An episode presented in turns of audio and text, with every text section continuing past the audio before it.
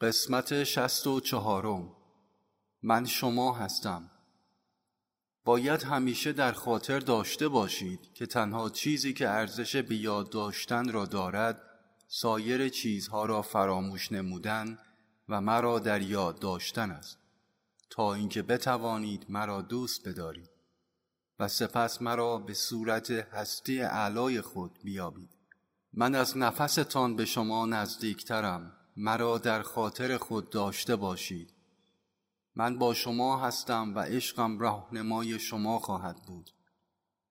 من آنم که در میان انسانها همیشه گم می گردد و پیدا می شود عشق شما برای خودتان موجب می شود که من گم گردم و عشق شما برای من مرا می یابد مرا بیش از همه چیز دوست بدارید زیرا اکنون که در میان شما هستم می توانید به سادگی به حقیقت من پی ببرید اگر می خواهید چیزی درباره خدا بدانید و به او برسید دامن بابا را محکم بگیرید اگر برای خدا اهمیت قائلید و طالب عشق هستید و اگر آرزوی وسال خدا را دارید تنها راه حل به بابا پناه بردن است.